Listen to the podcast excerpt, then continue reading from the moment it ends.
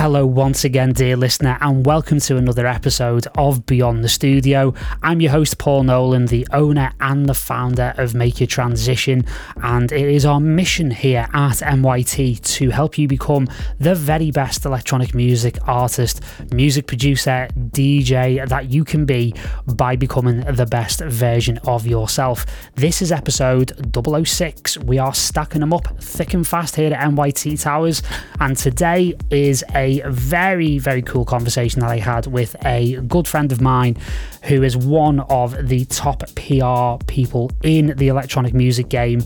It is Lydia Laws who looks after the PR for the likes of Sasha, Blondish, and a number of other artists and brands. So I thought it would be a great opportunity for us to get together, obviously have a catch up because it's been a long time since Lydia and I got to spend some time together and have a good chin wag. And she's always amazing value, and she's got her own amazing podcast called Lifting the Lid. She is the co founder of Bye Bye Plastic, which is an amazing amazing environmental uh, initiative that she set up with Blondish and a load of other like minded electronic music artists, uh, which is a fantastic, fantastic initiative, which I urge you all to go and check out. And on top of that, she is just an incredible brain where music PR and music marketing is concerned. So I thought it'd be a great opportunity for us to talk about that because it is something that a lot of artists, a lot of music producers maybe don't quite understand to the extent that they could do.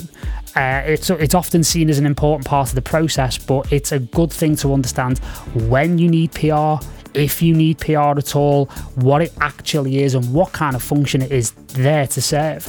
So this conversation goes into all of that and a whole lot more. So without much further ado. Here's Lydia Laws and PR for dance music producers. Enjoy. Hello, Lydia. How are you? Hello, I'm good, thank you. How are you doing? All the better for seeing you. Oh, charmer. Uh, well, you know, you know, I've got to put the Scouse accent to use at some stage, haven't well, I? exactly. it's made me laugh that the other week when we were talking about doing this over like Instagram voice messages, and you were like, "Oh my god, a Scouse accent." I know, I've missed it. I was like, "Oh, it's been far too long since we spoke." Oh yeah, it has, and, and, and we always say that every time we speak, don't we? We always leave it a little bit too long. I know. I think the last time, well, the last time we must have seen each other was obviously February for the uh, Electronic Sound Summit. That was it. Yeah, before like, it all, before the world went on its arse, basically. literally. I know. That was literally my last sort of like official outing before all of that happened as well. So it was definitely my last like industry outing, and then obviously went to Australia and had to emergency fly home before all the airports literally closed for the foreseeable and I got trapped on the other side of the world. Absolutely which obviously crazy. now I kind of wish I'd let happen because Australia is now just like going about their business. Yeah, yeah, yeah. I've uh, I've got a lot of a lot of friends in like Melbourne and Sydney and stuff, and it's like they they did the time, if you will. You know that old saying: if you do if you do the crime, do the time. They did their time in the hole, and they're they're loving life now. Yeah, exactly. Especially Melbourne. I think Sydney always had it a lot easier, but obviously mm. Melbourne went into that really strict lockdown, didn't they? Mm.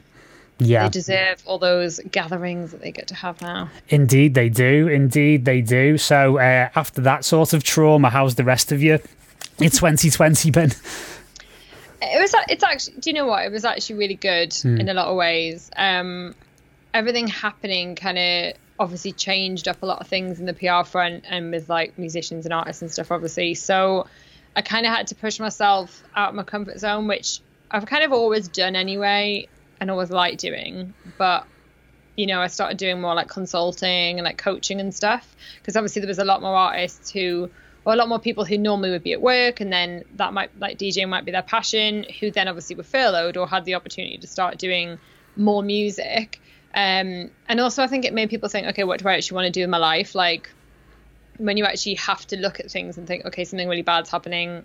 What do I actually want to do? Am I am I living my life how I want to? And I think more people took up music through that, which then I've been able to kind of coach people in, which has been really good.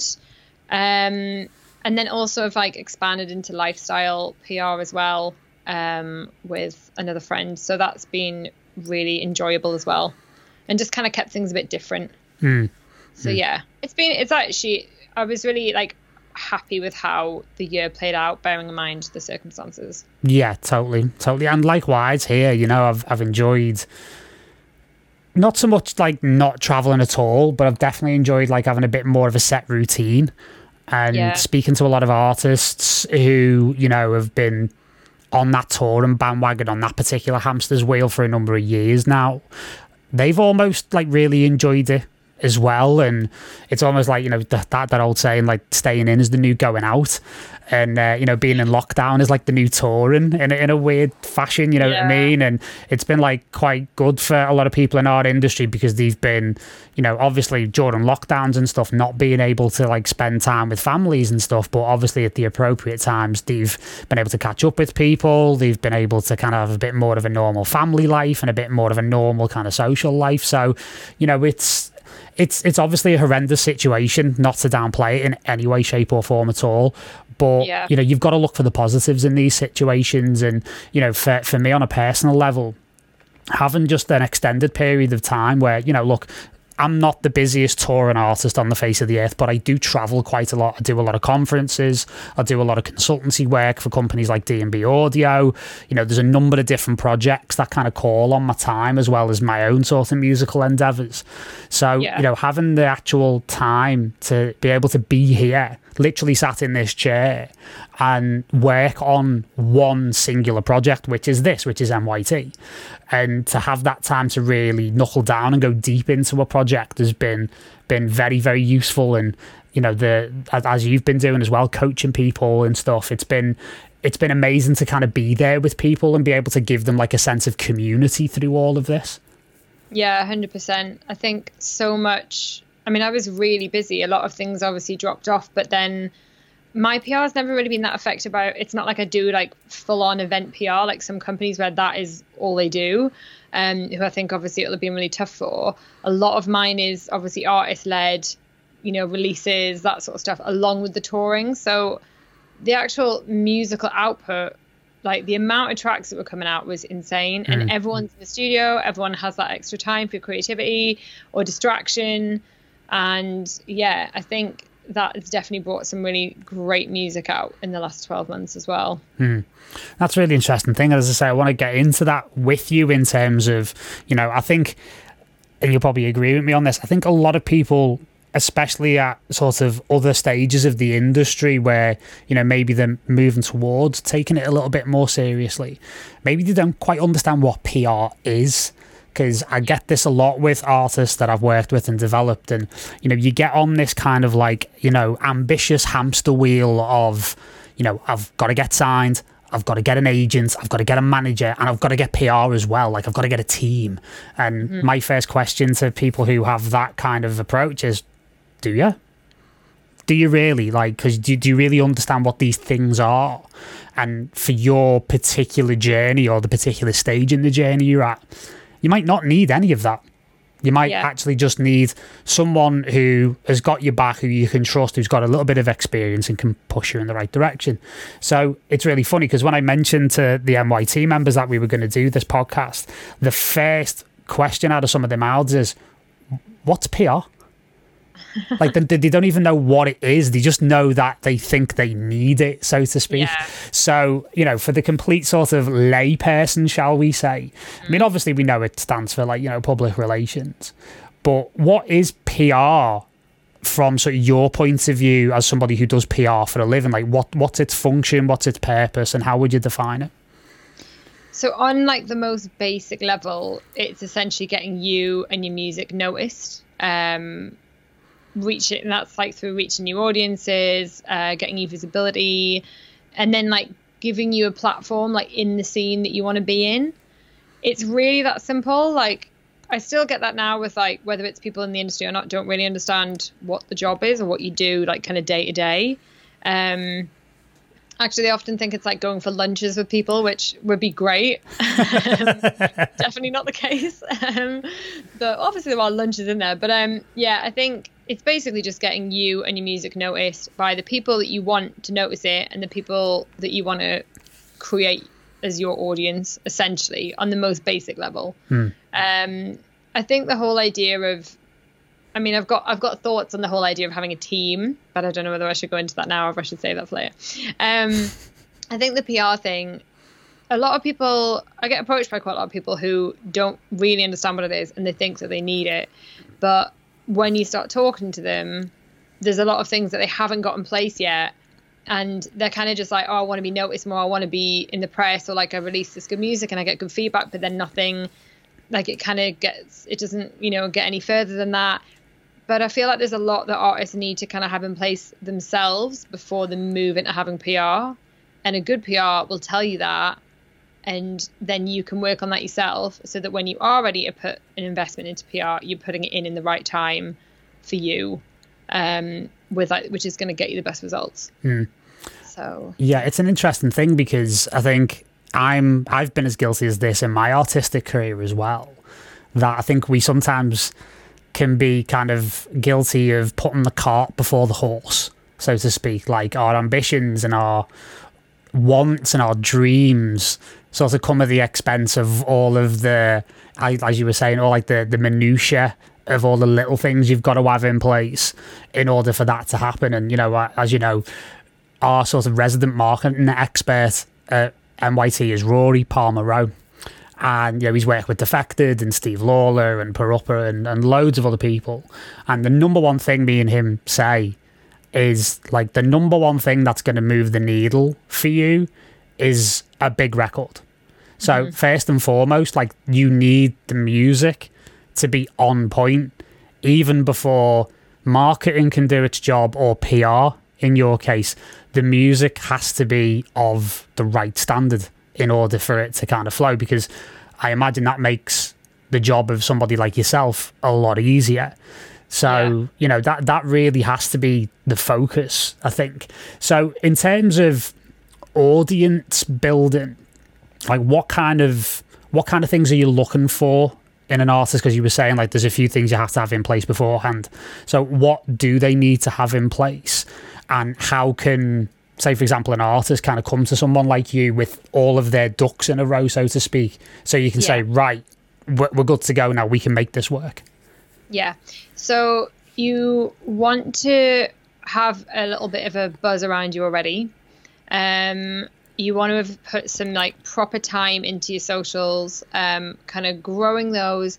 It's not even about like the numbers it's more about like the engagement. You know you want to have like whether it's small which is fine because obviously everyone has to start somewhere but you want like a supportive fan base already who you know kind of love you and will come and see you play and will kind of always be like i guess championing you um, so I think you definitely need to have that. It doesn't really matter so much about the size; it is about the engagement and how you're kind of appealing to your fans.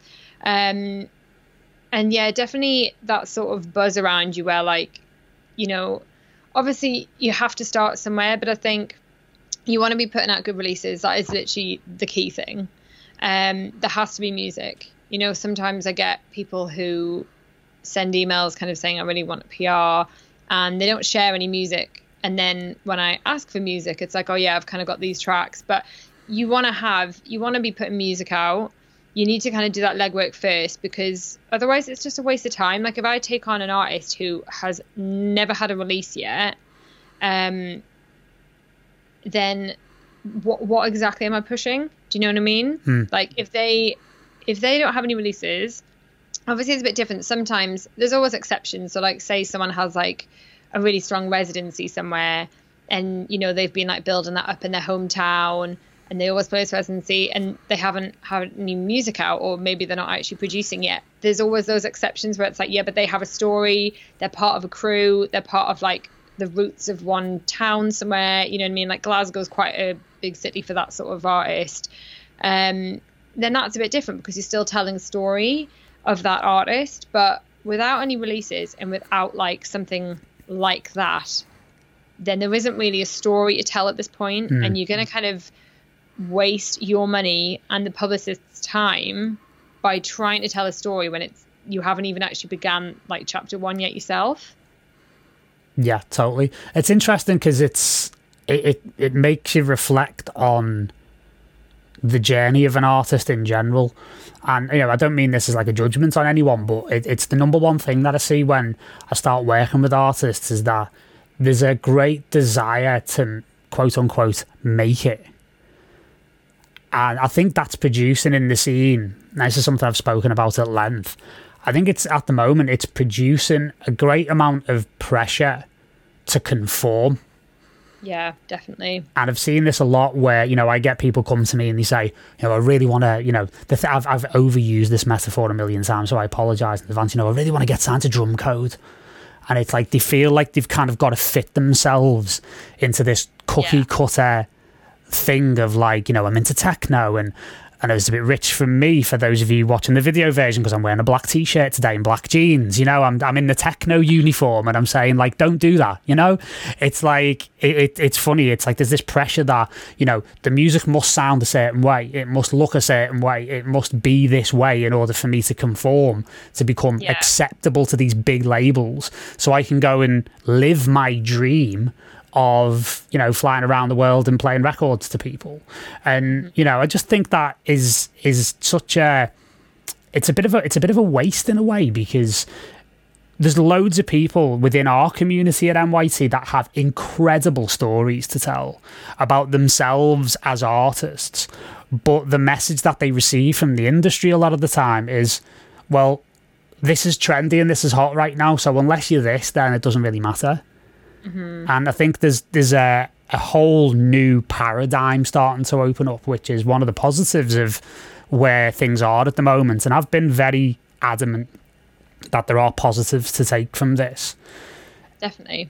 Is that there's going to be a whole new way of doing things open up, and artists, I'm trying to encourage them to follow their own unique path a lot more because, yeah. as you've said, I imagine it, if someone's got a better sense of what their story is and what makes them unique, it makes your job better, right? Or makes it easier.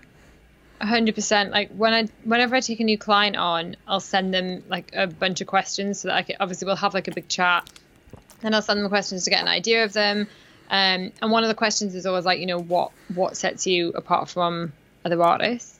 And it's always one that kind of people, some people like know straight away, like this is what makes me special some people just don't really think about it. And I also think that I feel like it's getting that balance because I think also some pe- sometimes I think people can be a bit it can be a bit too self-involved. We're encouraging people to be a little bit too much like love yourself. Mm-hmm. Um, but at the same time, I think there's that thing like you know when you in, I think school has a lot to answer for for the whole like tall poppy syndrome and like you know kind of like try not to stick out too much, try not to be too good at this. Try not to like show hmm. off when actually you're just showing you're good at something. Like being sure of yourself is being arrogant. And I think those sort of things I actually think have like held back quite a lot of people, those sort of attitudes. And you it's really difficult, but we all have had to do this at some point. Like obviously when I started my own business, I had to think, well, I must be offering something that other people aren't. Like what is what is it that makes me special? And it's the same with you with MYT. Like what are you giving to the industry that isn't there or what niche are you filling? And i think as an artist you really have to think about that and be like like really believe in yourself for what you're doing that's different or what your story is kind of bringing or like why you kind of feel you deserve to be heard and for your music to be heard. And i think that's a really important thing that people need to be really clear of when they're kind of starting out. I mean not necessarily you don't have to know all the answers straight away but in the process while you're starting to make music and you're producing and you're kind of building up a bit of a name for yourself in like kind of your local scene or wherever it is, I think you really have to think about that and kind of really know like your own value. Hmm.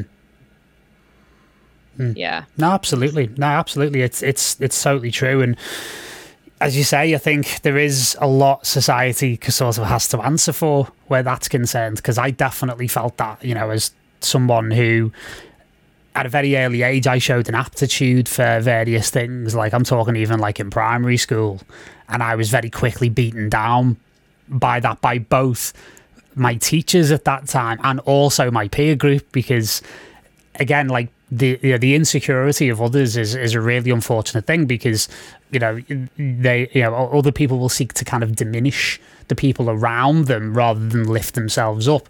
Because the kids at the end of the day they don't know any different but they're not encouraged to kind of you know have the emotional intelligence to to do, to do anything else. And you're right i think that's that's kind of one of the root causes of it. And one of the things that we're really seeking to address i mean one of the things it's funny you were saying about like questions you ask people and it's it's always fun for me like when I take a new client on like this or a new sort of artist that I'm going to develop. Because my aim really is to kind of develop people to get to the point where you can take over at one point and go oh yeah great everything's sorted. Right I can go yeah. and so in a way Lydia like my job is to make your job easier do you know? So Excellent. it's like so obviously so obviously I'm kind of failing in a lot of ways if we're talking about this right now. So you know ultimately, you know, I, I sit there with this, with someone, and the first question I ask them is like, "Why? Like, yeah. why? Why does this matter to you? And what is it that you're trying to say through your music? What kind of message are you trying to get out there? What kind of impact are you trying to have on the world? How does your music and you expressing yourself authentically as an artist?" How does that contribute to the world? How does that help people have, as we've both had, life affirming, transformative experiences on dance floors? Where, you know, I've had yeah, we've had tantamount to like you know spiritual awakenings on dance floors and stuff like that, and it's a so much. I know, right? I know. Um, and and the funny thing is, the amount of people I get a blank expression from because they're so like narrowly focused on I hate my job.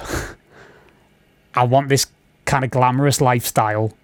And I've got this image in my head about what the reality of it, of it is compared to what it really is all about because I've tasted that and I'm going to be completely honest with you. It's not really for me long term.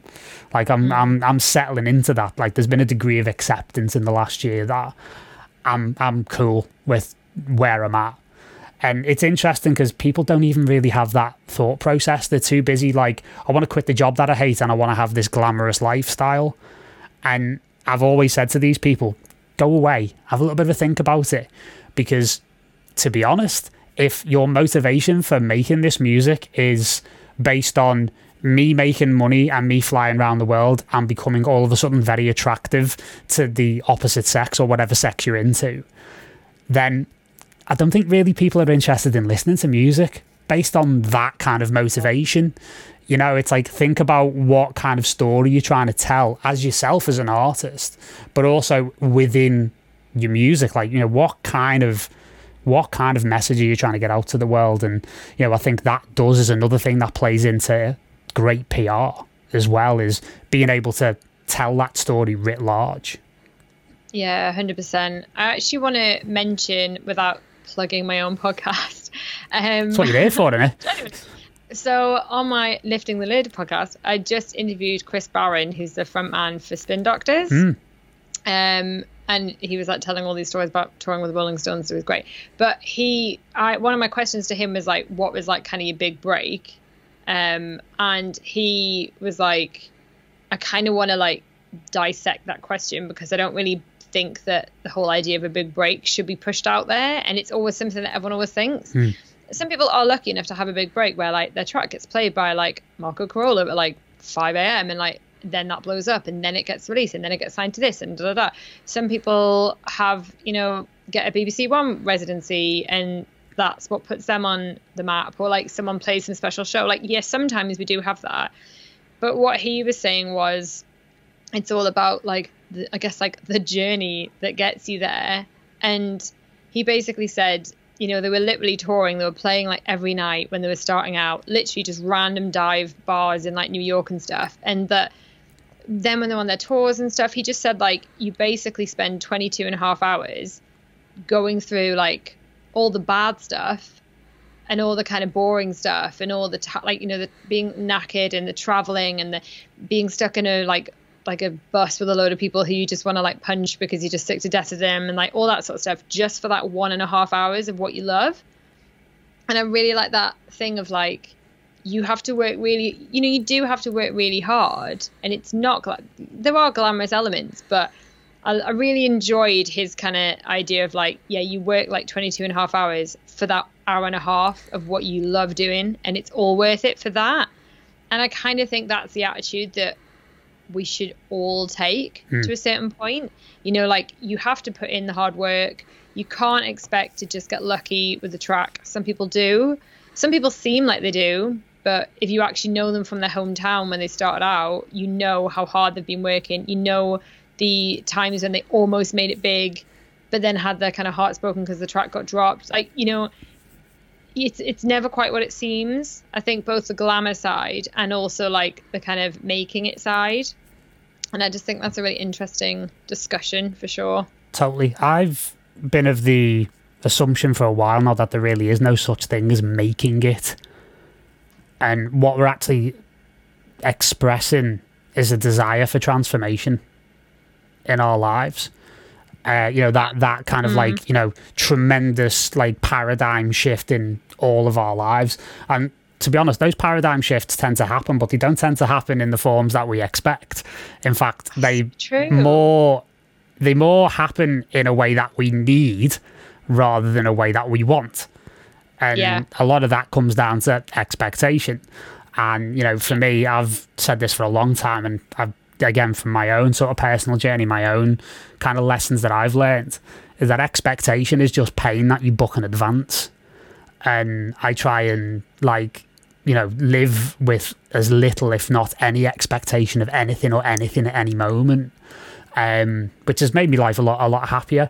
And I can I can say even for my my sort of you know not as like intense a level as a touring artist, I've done my fair share it really is true. And, and, you know, back in the day, sort of 15 or so years ago, 20 years ago, I was spending quite a lot of time with uh, Sander Kleinenberg. And lovely, lovely man, really got all the time in the world for Sander. And he said to me once at that time, he said, you know, I spent my job is to travel. My job is to get on planes, fly around the world and stay in hotels.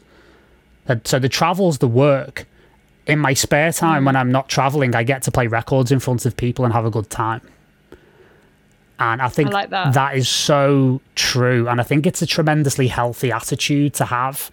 And I think that's at the centre yeah. of, you know, a number of artists who I've spoken about who have said that they've enjoyed having the time off the road.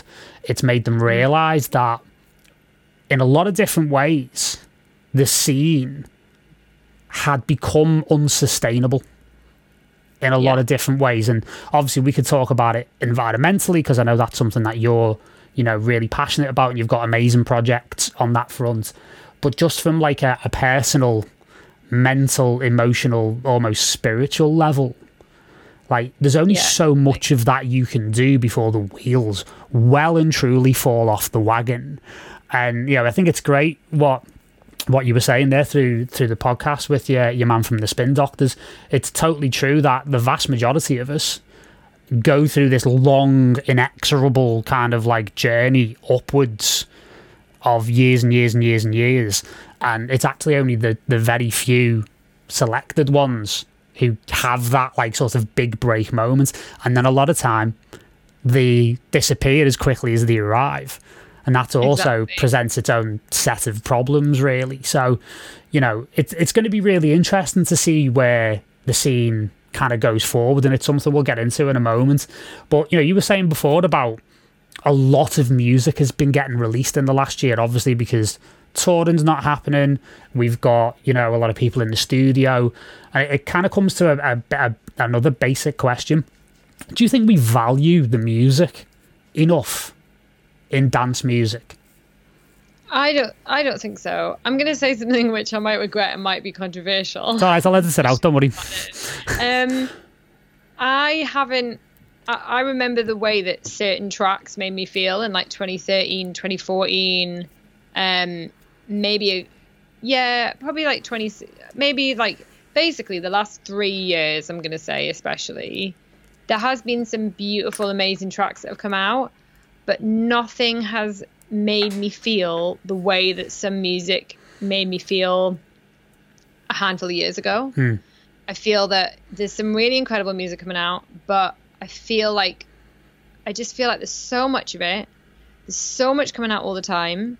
Um, I can't even remember. I think like Beatport had like record sales in 2020 hmm. is the word on the street. Um, and I just think the actual turnover in music, like the actual speed with which we're actually people are producing, putting out music, and then it just gets kind of lost a little bit. And then the really special songs mm. that I mean, obviously, it's been a difficult year for this because the really special songs we haven't been able to like have those special moments on the dance floor.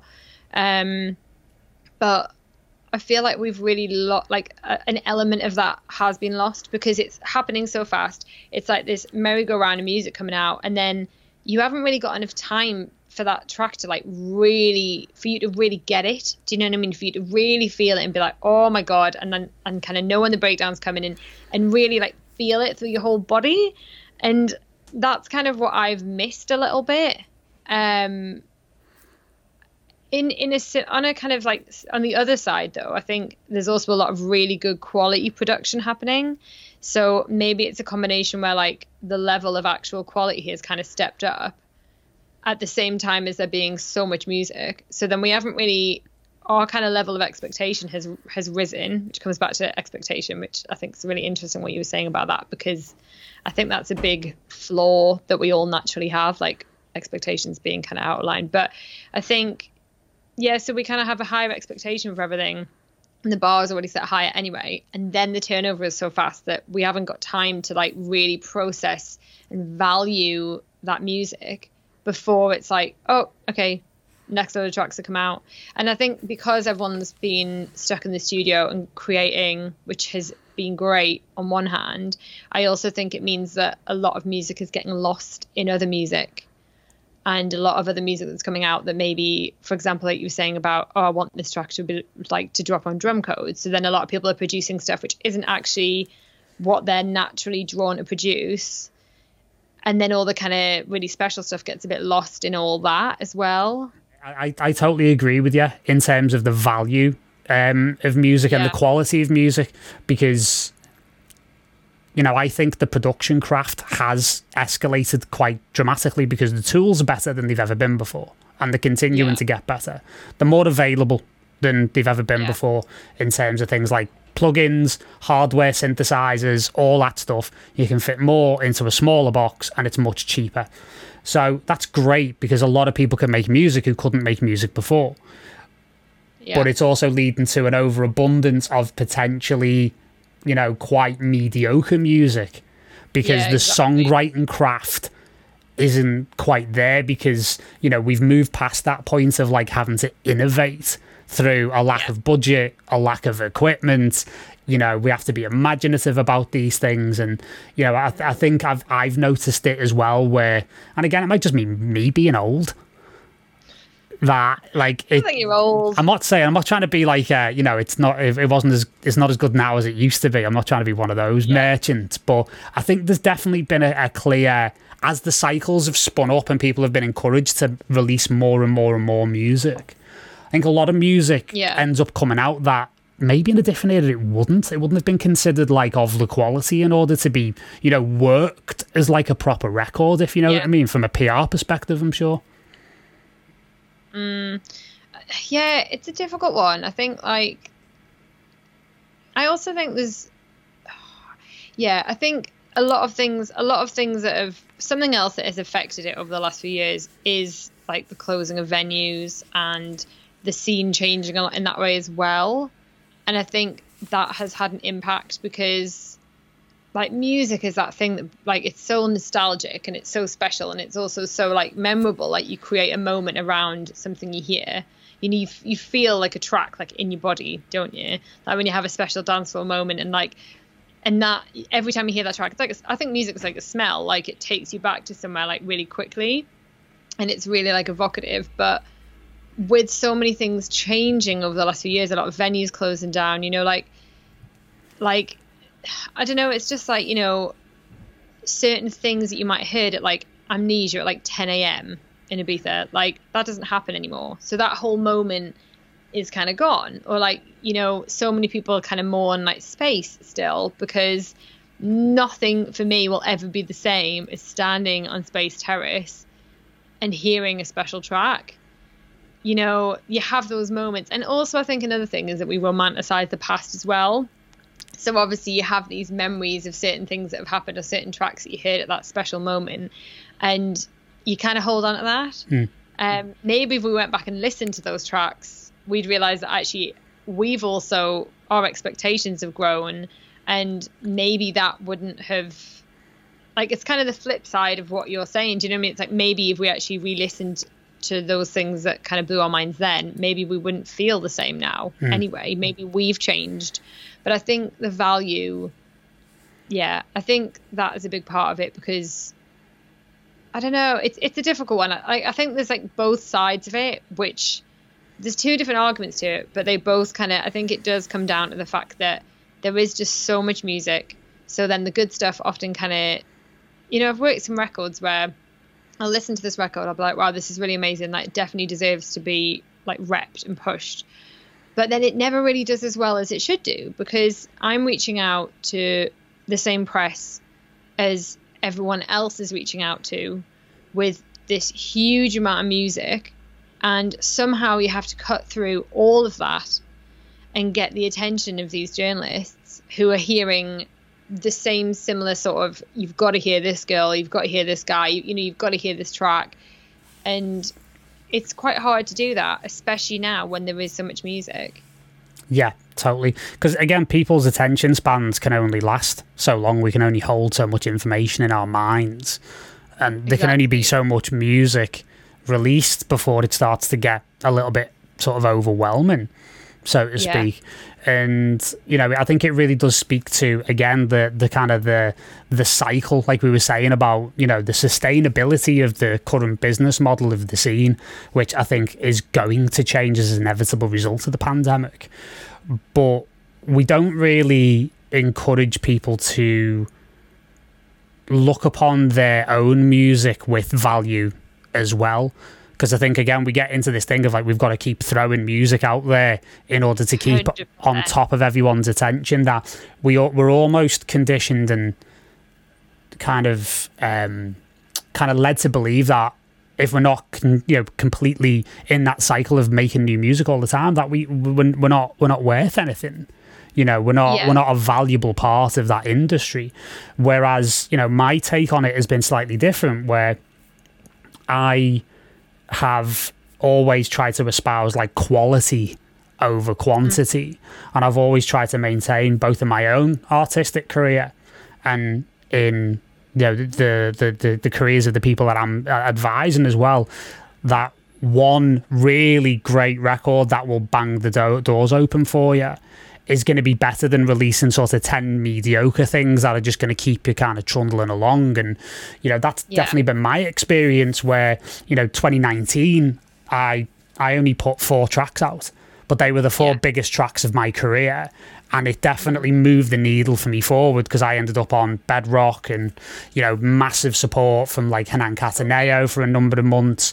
You know, I think Hernan ended up playing one of my records for a year that's so good. Which is which is unheard of, really, yeah. you know. And I I would rather do that because I basically try and and this is like a recent epiphany that I've had that I try and view my art as as an artifact in and of itself. And it's really fascinating to me because if you look at like some of the the moves that are happening at the moment with um there's that company that's buying up all of those song rights. Like they've just bought Shakira's catalogue. Last week, they bought Neil Young's catalogue. Uh, I think uh, Lindsey Buckingham from Fleetwood Mac just sold all of the, all of his rights to to this company. The name escapes me, but I'll, I'll I'll think about it eventually. And it's really interesting because those catalogs they're being bought and traded almost like assets, like oil mm-hmm. or gold, and they have like intrinsic value.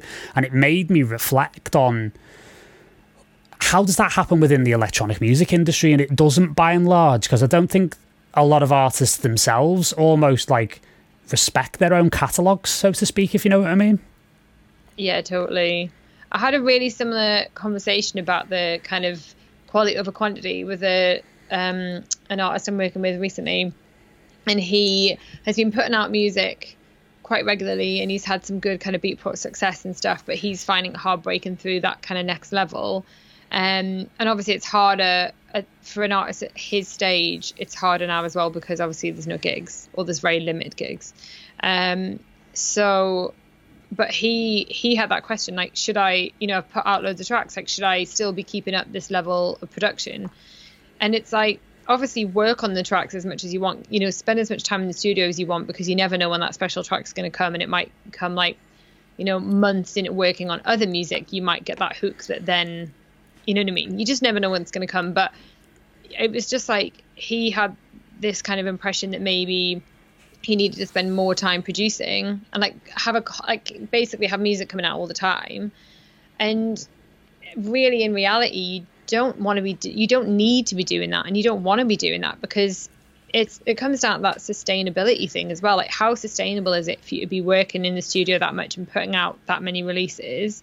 And you know, I think obviously some people are like really prolific producers, um, and that's just like what they do. Like they just they just come out with like these bangers all the time. Um, and then it's a case of actually I've got too much music. Where am I going to place it all? And then that's quite a good problem to have when there's so much of it. But then it's kind of frustrating because you're sitting on all this amazing music. But I think like taking that pressure off yourself as an artist and thinking, right, I don't actually need to be putting this much music out. Like I don't need to. Like from a PR point of view, like I can work a release. I'm thinking of like one of my artists I worked with last year, and like he had a really strong release on Anjuna Deep at the end of the year, and like we rode the success of that like from a month beforehand or so, and then right till the end of the year, and I'm still referring to it now because it was like beautiful. Like the music with Simon Doty, the music is incredible and it really strong, and there was a story behind the release, and it was like that perfect sort of release to work where like everything falls into place. And yeah it's just like there's so many angles you can take with it. And you don't need if he had like another ep coming out a month later then we'd have to kind of rush that and then and then move on to the next one or kind of be like oh okay well we're pushing both these releases which is obviously still great but then people like we've said people have a limited amount of time. So if someone's reading an article and an interview with you and then there's like music links for you to listen to like it's like it's like an album or something on like streaming and stuff. Like the first few tracks always have more listens. It's just because people's attention span is just shorter. Mm. So I just think you're better off having like really good quality standout music less regularly. Mm. Basically how you did it last year, which was really smart and has then taken you to this new level. Yeah, totally. And the thing for me as well, like having been part of a, a successful label for five, six years with Chapter 24, which we uh, recently brought the curtain down on. Uh, did oh, did you not know about that? No, we uh, we've uh, we've closed the label. Oh, I didn't know. Yes, we had a little closing ceremony on the uh, on the winter solstice because we're so hippy dippy and woo woo, and it was it was really lovely because the three of us realised that we had gotten to a point our lives are completely different than what they looked like five, six years ago when we first started it. When we first had the idea for it. And again, this also plays into the conversation because we spent a year working out what we were going to do as a label before we even told anyone we were even going to start a label. Like, we worked really hard and thought long and hard about what's the message What's the impact? What's the story behind it? That's why the tagline of the label was stories and sound because we wanted yeah. to bring that narrative structure, that hero's journey, if you will, yeah. back into music because we felt like it had been lost to an extent. And we'd found like an amazing sort of, you know, enclave of music around that time as well. That was like, you know, mm. Barda Records, Stay that kind of thing. And we were really inspired by that. But we got to a point where, and, and again, this again plays into the conversation. We got to a point where we said to ourselves, we've got nothing left to say. Like, we've got mm. no stories left to tell. Yeah. So, therefore, we need to bring the curtain down on this And it plays into all of the aspects of what we've just been talking about because I'm a firm believer in you need to leave people wanting more.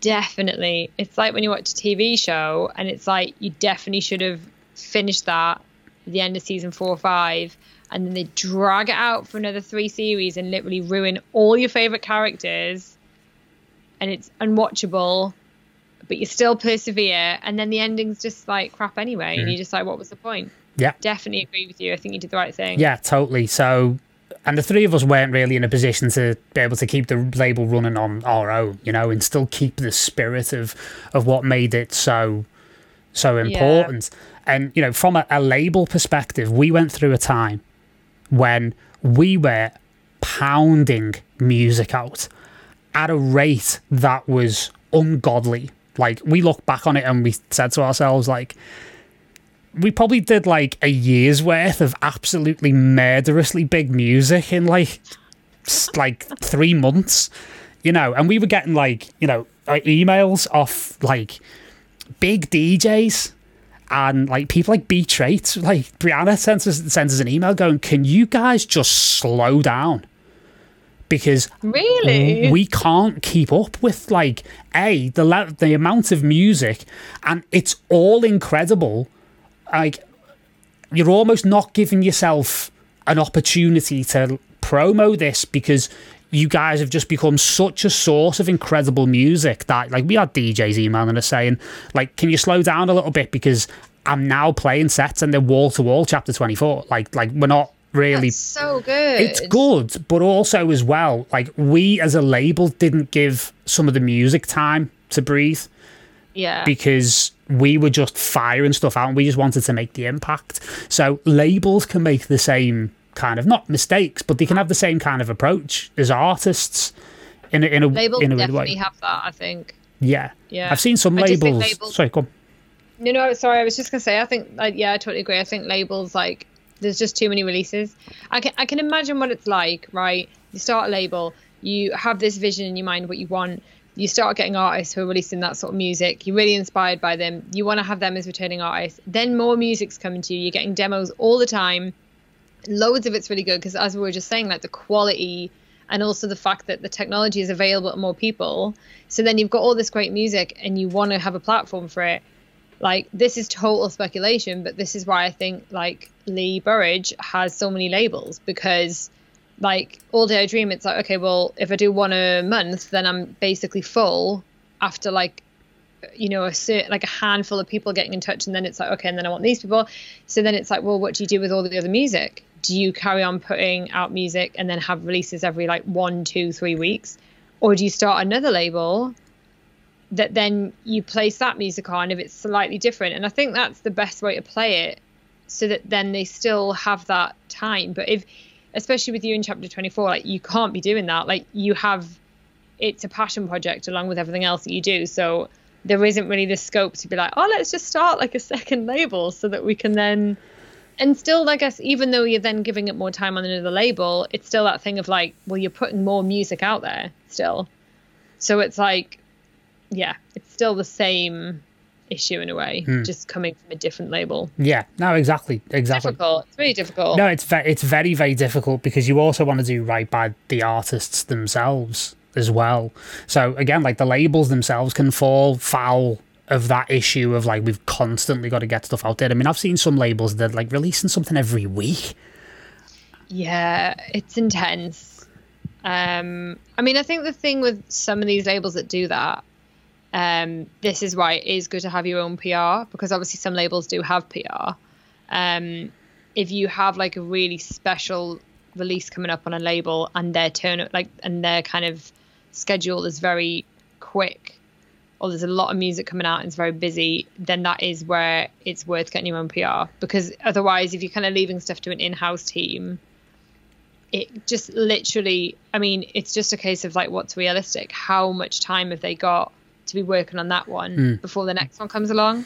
Um, because you and you can't be pushing things really far in advance because how is that fair on the artist who is sooner like who's who's really stopped sooner. Like I've done label PR for years, and that is that thing. It's like I can't start working on this yet because I because I'm still working on this one, and you have to be fair to everyone but then it is hard because they they don't you, you aren't really given the music time to breathe, like you said.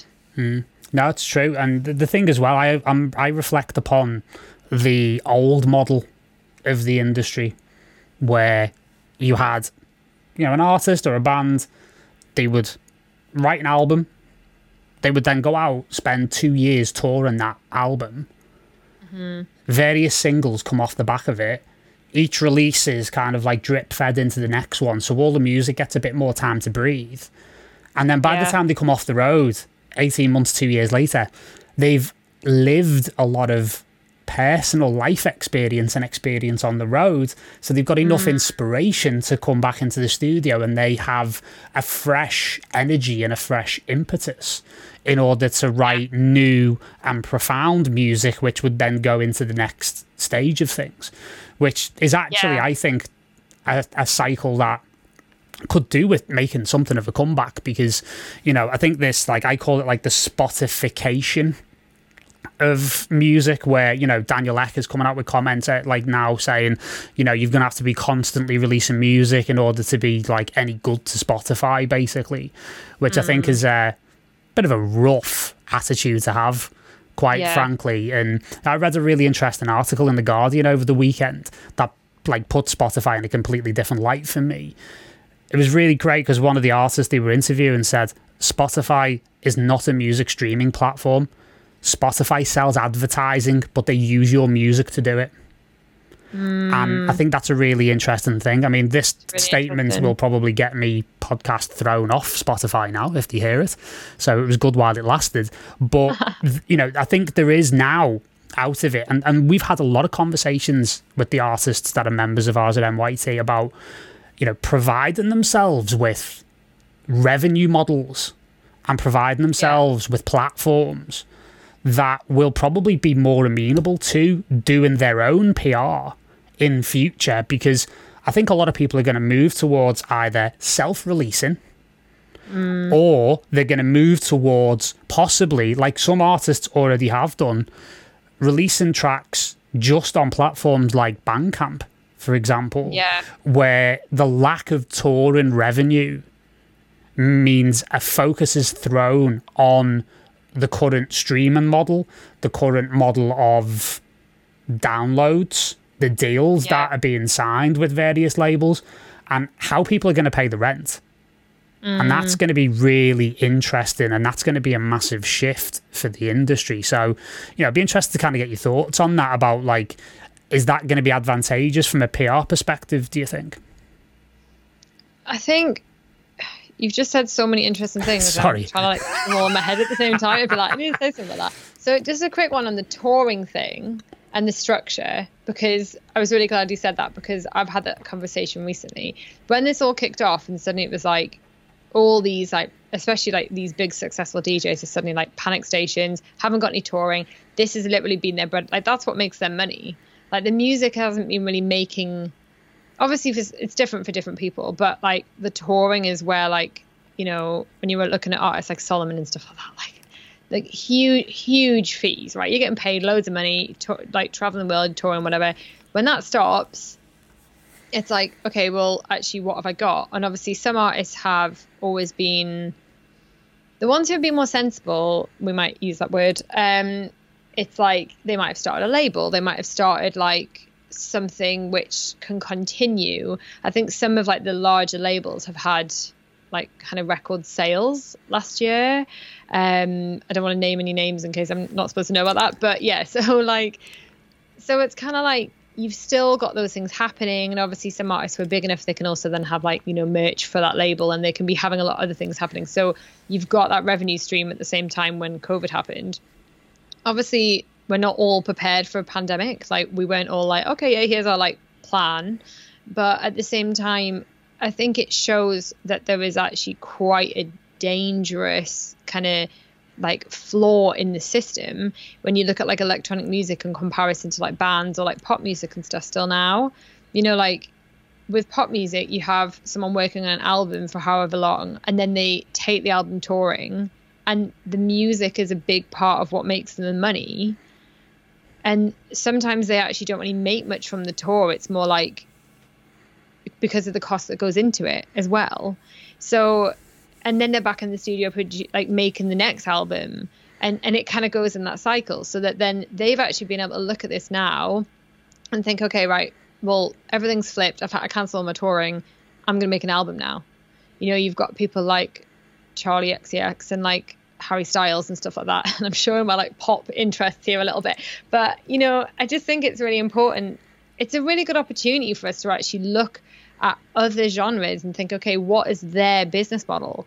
Can we emulate that in any way? Because the system of flat out touring, playing like three different countries in a weekend, you know, as you've said before, it's not sustainable. It's damaging to people's health it's not keeping people happy. Um, if you aren't a massive artist as well, it's exhausting. Like the actual strain on your body. You're not traveling in business class. You're traveling economy. You're on like you know you're packed in with everyone else, and then you're expected to play a really brilliant show, and then you're back on the road again like a few hours later, and it's just not sustainable. But it's also the main income for you as an artist. Well, if that gets taken away, you need to think, okay, well, how am I actually going to make money? Like, what is the other way that I'm going to make money? Like, I think I was just reading that bicep article um, with the Independent, and I mean, I just think they're great. They've just got such a good attitude to it all, and they're kind of, you know, saying like about all the plague raves and stuff, and how awful it is that artists are playing these events. And they have basically, obviously, had just as difficult a year as everyone else. But it's like, okay, actually, we're going to write an album. We're going to do an album in this time because we can't be playing gigs. And because even if we were offered them, we wouldn't play them because it's irresponsible and it's unethical. So I think it's like the old model, as it were, still exists in some some genres and I think actually works really well. And I it's very easy for me to say i think we should go to that because i don't physically know how we would do that in a business sense like financially but i definitely think there is something that we can take from that. And i kind of feel that well bicep i'm not saying they've done that from like the pop world or whatever but i think their idea of having like creating an album in this time i mean that seems like the the obvious option. Do you know what i mean? Mm-hmm. like yeah, that totally makes sense to me. I mean, yeah, it does to, to people like us because, you know, it's like, well, what else are you going to do? You know, if you're yeah. also going to be socially responsible and also keep yourself safe, then the best mm. thing to do is to tuck yourself in, get in the studio, get nice and cozy, and then see what happens. You know, that that is definitely the, the, the best way forward. And, you know, I agree with you on so many levels about that constant touring thing because you know I think the signs were there mm. when you look at the way that the mental health aspect of the music industry, the dance music industry, particularly in our experience, became such a, a forefront topic. Because yeah. that was really, when you look at it now, now we've been really forced to stop. That really was the the warning sign that like the wheels are starting to come off the wagon here from maybe not a financial perspective, but certainly from a human perspective. And 100%. you know, we're not we're not anything without the health of of you know the uh, these artists and the managers and everybody else behind the scenes that are equally pressured in, in very very different ways. And you know, I think we were talking as well about like you know the, the the the quality of the music and stuff like that as well. And again, as these cycles kind of get faster and faster and faster, more and more of these things kind of go out of the window, and you don't realize it because you're just too busy on on the merry-go-round going faster and faster to you know realize that the world's changed kind of around you a little bit. So I mean, for me, I think you know you were talking about you don't know how we would move to that model. I've always advised people, and this is what I did after I had like a major meltdown in like 2016, like after I after I'd worked with Sasha and after I moved to California and I was touring quite a bit and it kind of didn't really agree with me if I'm being completely honest. Uh, when I did go on tour to Asia and Australia in like 2018, I decided to do it a completely different way. So I learned how to meet the industry at my own level. Mm. And like we were saying before, like, you know, there really isn't such a thing as making it. really, Yeah. in, in the traditional sense. There's a level of success that you're comfortable with because it works for you and it works for your lifestyle and it works for what, you know, you want to get out of life. And I basically, when I went on this tour and I did like Melbourne, Sydney, Brisbane, and then did a couple of gigs in Bali, it was really interesting because, you know, I spent time in each place. Like I spent like a week in each destination and I got to like really enjoy being around the vicinity, got to see the place. And I was away for a month. I mean, I only played like the five gigs, but absolutely loved it because the it wasn't so much of a rush and it wasn't so like hectic and kind of like you know charged with like stress hormones if you know what i mean because it's it, there wasn't i wasn't chasing myself from one place to another. So i think that is almost kind of like how people are going to have to do it. They're going to have to try and do it on their own level.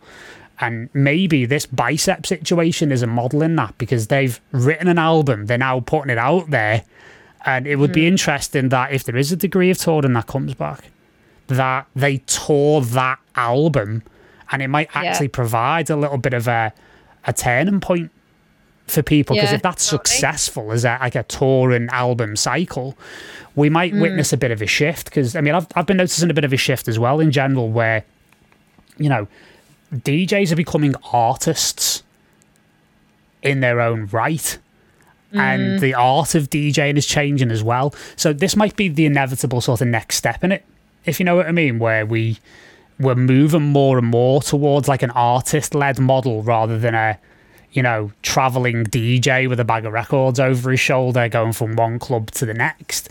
So you know I think it might be an indication of like the the industry kind of growing up, but it's going to be really interesting. I mean, how do you? I mean, obviously everything's so unknown at the moment, but how do you see it kind of opening up again? Oh God, I know this is a this is a really difficult question. Do you mean like as in actual touring and stuff, like uh, like shows and stuff, or do you mean just kind of on a really general? I mean, yeah, touring in particular, and you know, it'd be interesting to kind of talk about where we might be a year, a couple of years, five years from now. You know, Yeah. Oh God, I would love you to tell me because at the moment I'm just like, what's going on? Still like finishing the old Christmas chocolate, just thinking, okay, let's just like cling on to like December 2020. No, okay, now Tuesday. yeah, exactly. It's like, what's the next day? Okay, just go a day at a time. No, I think, um, I think. So first off, I think like the the fact that there was a vaccine is like literally, I'm like telling myself that every day. Like there was a vaccine, stuff is changing. Like things are going to be able to open up from like a more from a more kind of COVID perspective of like the future. I think, yeah. I mean, I don't know how it's all going to happen. I think I think we're going to see from other countries how they're doing it. You know, like we're seeing gigs happening in is it Australia? I saw someone post this on New Zealand. New Josh Zealand, it was Butler. Josh Butler, yeah. Yeah. Um yeah, that makes more sense. Yeah, so like obviously it's like they have like they're declared like COVID free. You know, he's actually playing gigs there. Like, you know, I think when every it feels so different now because I can't imagine that ever getting to the point because it's been so long since we could do anything. And then in the summer we could go to bars but we couldn't dance, which just felt like some sort of dystopian nightmare. Um but like I just feel like we can see how once everyone's vaccinated or once that happens that we can actually get back to that and there's like obviously already shows getting booked for this year because i mean they have to who knows whether what will go ahead but you know like there's like a Sasha Digweed show booked for November in like Glasgow, and I'm like, that is in the diary. I'm like, get that down there. I um, like, get me just surrounded by a load of other like sweaty ravers. Like, that is just what I want so bad right now. Um, so I think on that level, like things are just going to gradually get back to normal. Um, but I think obviously a lot of, sadly, a lot of clubs won't survive. I think, um, and a lot of venues we will potentially lose, um, which is really heartbreaking. At the same time, on the flip side, I feel like I feel like this the, the kind of the first option is going to be clubbing in your hometown. I think. Do you know what I mean? Because things are going to open up a bit, but then it might still be restricted and all that sort of stuff. Um, and I think that this can be the opportunity for like that kind of homegrown talent. you know those like absolutely brilliant support acts when you go and see someone play in your home like in your hometown or whatever and then there's like some someone on first and you're like what is this and like a lot of those people don't re- really get the time of day at the moment because there's so many like kind of artists who then sell tickets who are then traveling around and then you know what I mean? And it's kind of oh well that's an easy sell. And I think we're going to be focusing more on like our own cities like the homegrown talent the people who are based there um the nights that you know we might have actually almost even started out going to before we then start traveling you know like to kind of a destination to see someone or see a special show or something. I just think it's going to allow a lot more of that and i think we're going to see some really great like kind of passion projects coming up in different like towns and cities across well kind of across the world but yeah like i'm just thinking like uk especially like because of what we know um which i think could be really cool and could bring some really exciting new music and new names to the forefront as well. And I feel like press are kind of on that as well. I feel like obviously Mixmag like print is on pause, but I just feel like Mixmag and DJ Mag I feel like they're giving quite a lot of time to people who might have only released a couple of tracks, might be really new, but there's just something about them. And and you know, I feel like I also feel like a lot of the larger artists have potentially made a few missteps over the last year and people don't have the time for that anymore.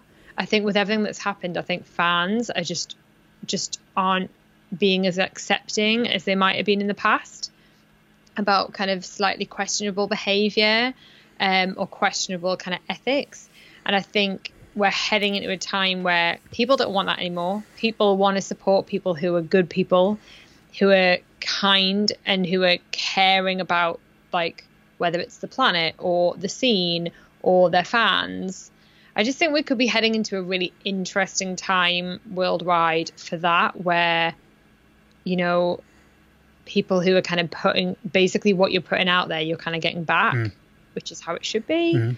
Um, so I think that could be a really hopeful thing that I think we've already seen elements of, um, with people kind of getting called out for questionable antics and behavior over the last year, but also these kind of homegrown talents who might not have had as much kind of like airtime, I guess, actually getting attention and getting the chance to kind of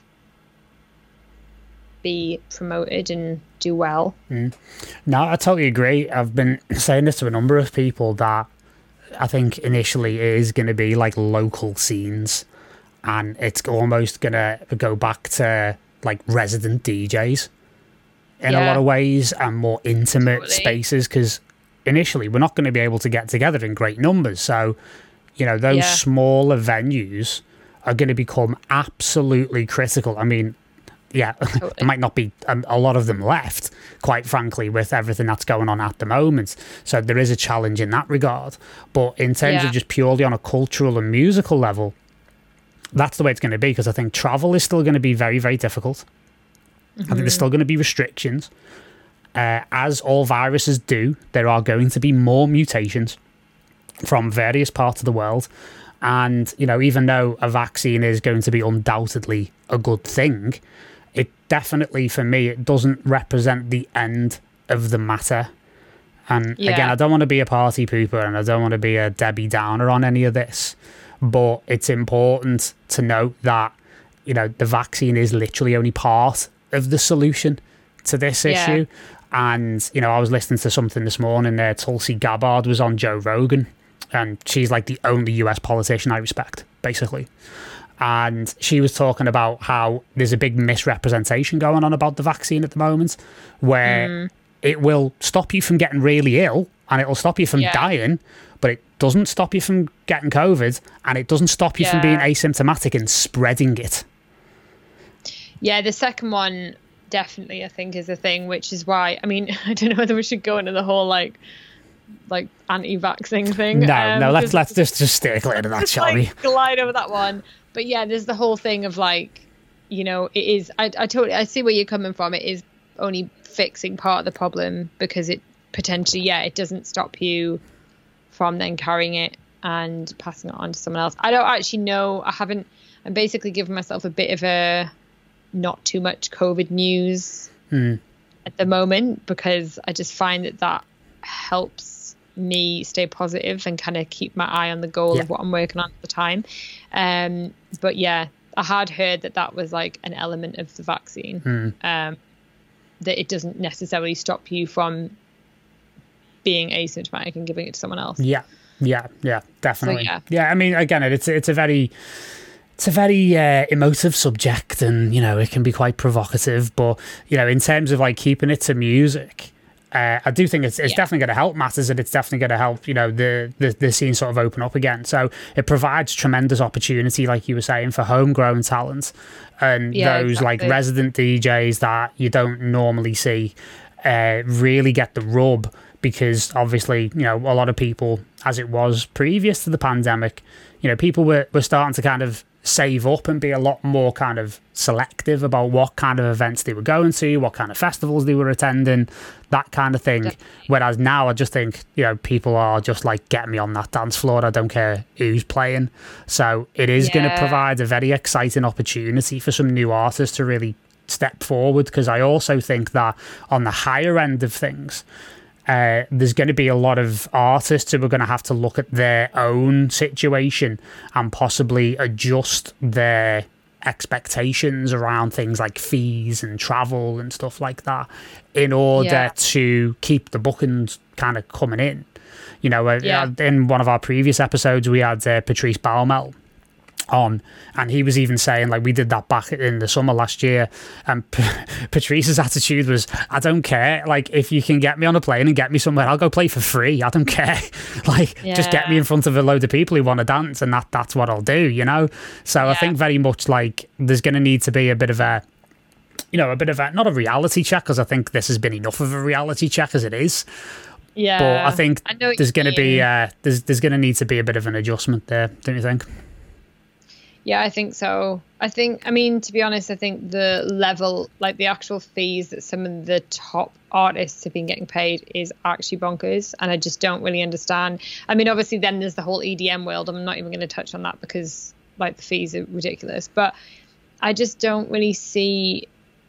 I feel like yeah you know we've said like there's good things to have come from this and it's important to focus on like the good things that have come from the last year as well i think one of them is that like it's not sustainable to be paying that much to be paying like a six figure sum to someone for like a two hour set and then ticket prices have to go up to accommodate that and then drink prices have to go up and then you know where where is there's just somewhere where there is just something not working there and i just think without i guess without like there being something kind of breaking that cycle i don't know how we get we would get past that mm.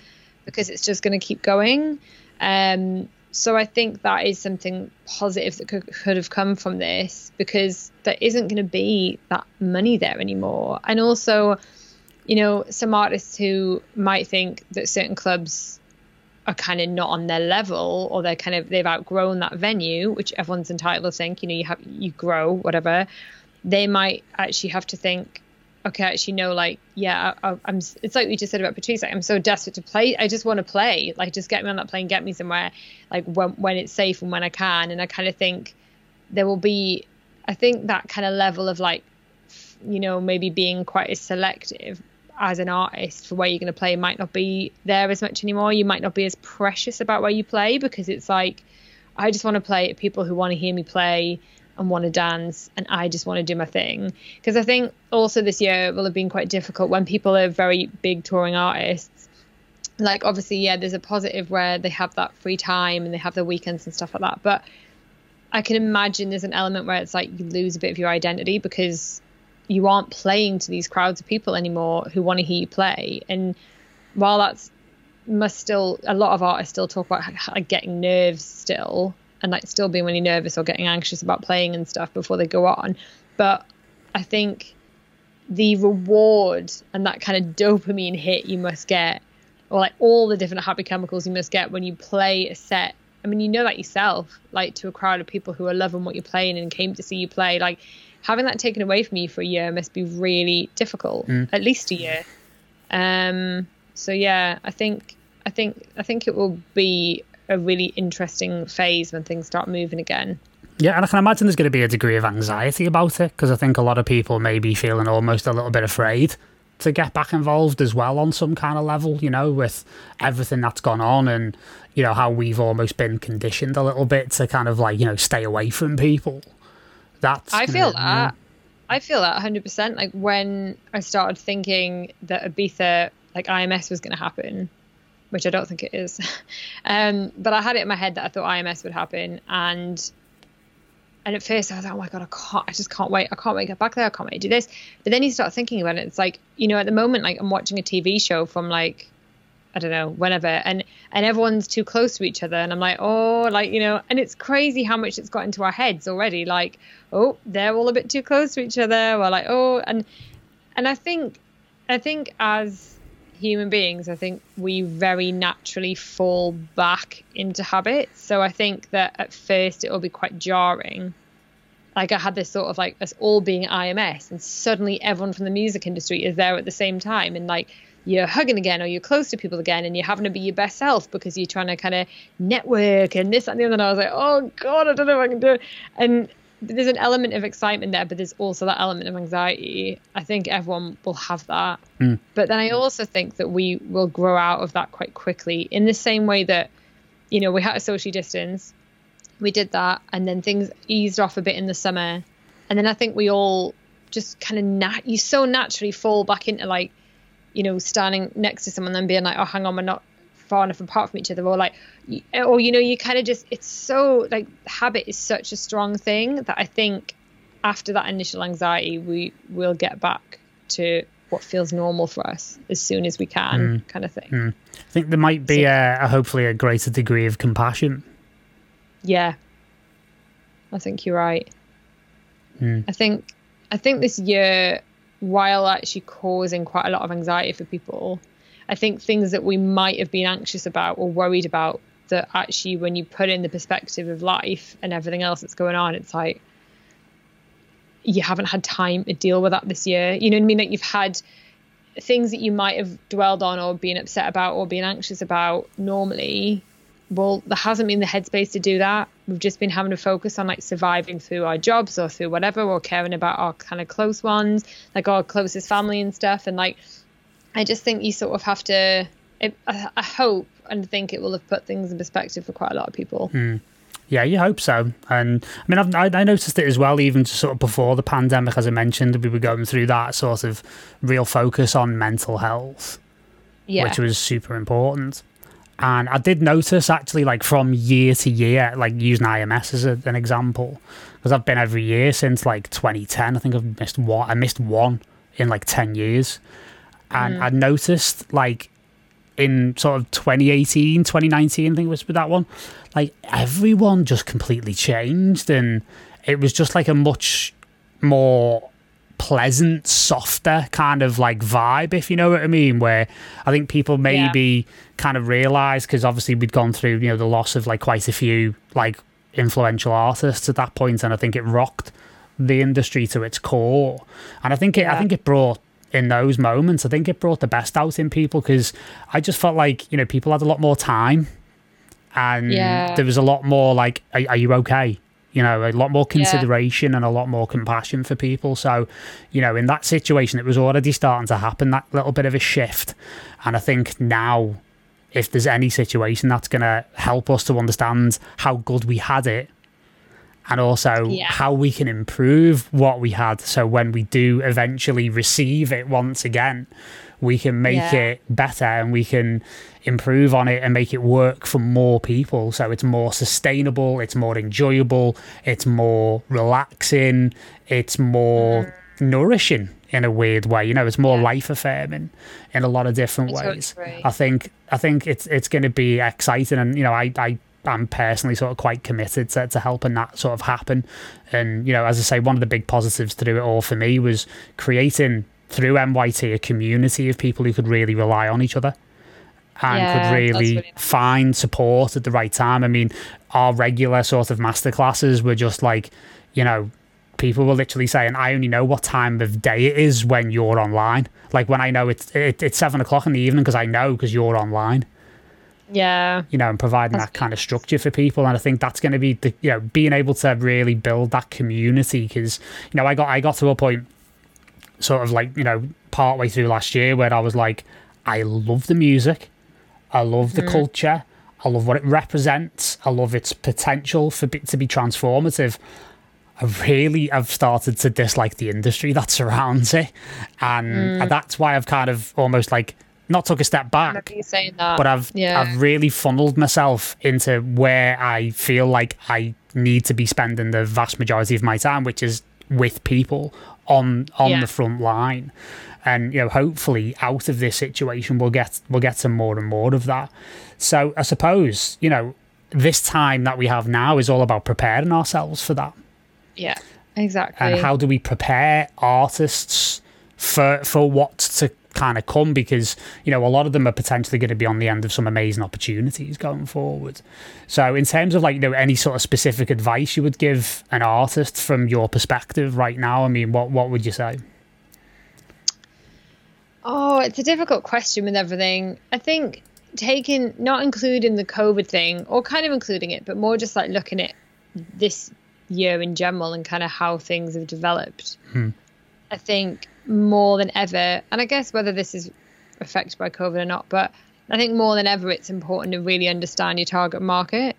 Um, and like, you know, it's answering those questions yourself about what makes you special, what makes you different, and thinking where you want to be. You know, you don't want to be getting caught in that idea of like churning out music for labels because that's the label you want to be in or be on, and and that's like the crew you want to be in, like we are saying. But I think having an idea of like uh, where you want to be in a year's time, where you want to be in five years' time, and how you're going to get there. That's another conversation I'll have quite a lot in like coaching and stuff. Is like, you know, they're kind of there's so many things to look at now as well. You know, there's PR, there's social media, there's marketing, there's management, there's there's gigs. Like it's and it can be quite overwhelming, and also it can be quite impossible. So it's kind of thinking, what can you do yourself? What are the things that are the most important for you you know like if you if your target market is like quite young then you need to be keeping your finger on the pulse with social media and like the the latest trends or the latest platforms you know things like tiktok and then also being aware of like what might come after tiktok mm. because there will be something because it's quite a fickle demographic mm. um and if that's your market if your market's a little bit older it might be thinking about like you know not just social media but also like focusing more on like your kind of streaming platforms and like spotify and whether you know you actually want to like you kind of have to think about what your actual goal is.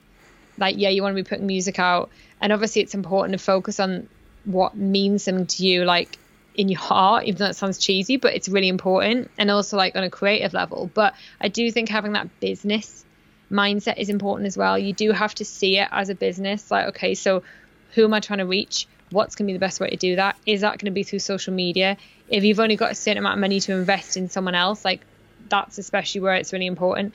Is, you know, do I want to focus on PR? Like, PR, I think, I mean, obviously I'm biased, but you can't really go wrong with PR if you have if you have records coming out if you have yeah if you have releases if you have gigs if you have hype around you like like pr is going to really give you that's where you get like your value for money because you've got someone out there backing you putting you forward for things all the time like constantly keeping you especially if it's like a retainer or something like constantly keeping you like in their mind when they're coming across opportunities and presenting those opportunities to you and also consulting. Like i feel like the role of like a publicist has changed a lot, especially over the last year or so. And there's a lot of work that I'll do that kind of actually goes into the what you would have classed as kind of classic management, like the day-to-day management, or even like longer term strategy, like advising on like which labels are going to be best for that music and and that sort of thing, and and helping with those connections in the industry. And I think also the thing whether this is with a publicist actually or not, whether this is with someone that you trust or like this is why MYT is so good. Like I think more than ever, it's important to have that trusted person that you can confide in and you can get advice from. You know, that in this day and age in music is more important than ever because aside from the music, where you want to be, what your goal is, what you want to achieve, like there's also so much, like so many kind of new areas to navigate. And there's all like the kind of ethics behind things as well. And like there's been all these dramas over the last year. And it's like we've said, I've said before, like some artists didn't act exactly how they should have done. And that won't be forgotten. Um, and I think it really helps having someone there to give you that advice. Um, so yeah, and if, if you can't afford PR, if you can't afford, you know, to sign up to something, maybe there's a way that you can kind of do like a trade with someone else who is working in the industry or is trying to work in the industry, and the two of you can kind of help each other and like advise each other in different things. Um, because it is a bit tough. I mean, it's tough anyway, but as an artist, you do have to be across like social media. You do have to be across market. You have you have to know, and you also should be reading. I've gone on for a bit of a tangent here with like I should have given some simple like bullet pointed advice, but I just don't do that. Um, I think also coming up with like you should be like reading like magazines. You should be reading blogs. You should be reading the sites that you want to be on. This is like an age old bit of advice that I think is more crucial than ever now. But people will be like, I'll start working with someone new and they'll be like, oh, I want to be on RA. And it'll be like, have you read anything on on RA in like the last year? Because you literally do not fit with the artist that they're supporting. So like, yeah, that's a great like long term goal. If you think, okay, like I'm doing really well, this is where I'm at, but I want to be more niche or I want to be a bit cooler, then you know you need to have a strategy in place, which then in time can get you on RA. But a lot of these people haven't actually, when they say this to you, they haven't actually read it themselves mm. in a long time. They haven't read interviews there, they haven't read reviews, and they kind of, they just know that that's where they should be wanting to be on. Mm.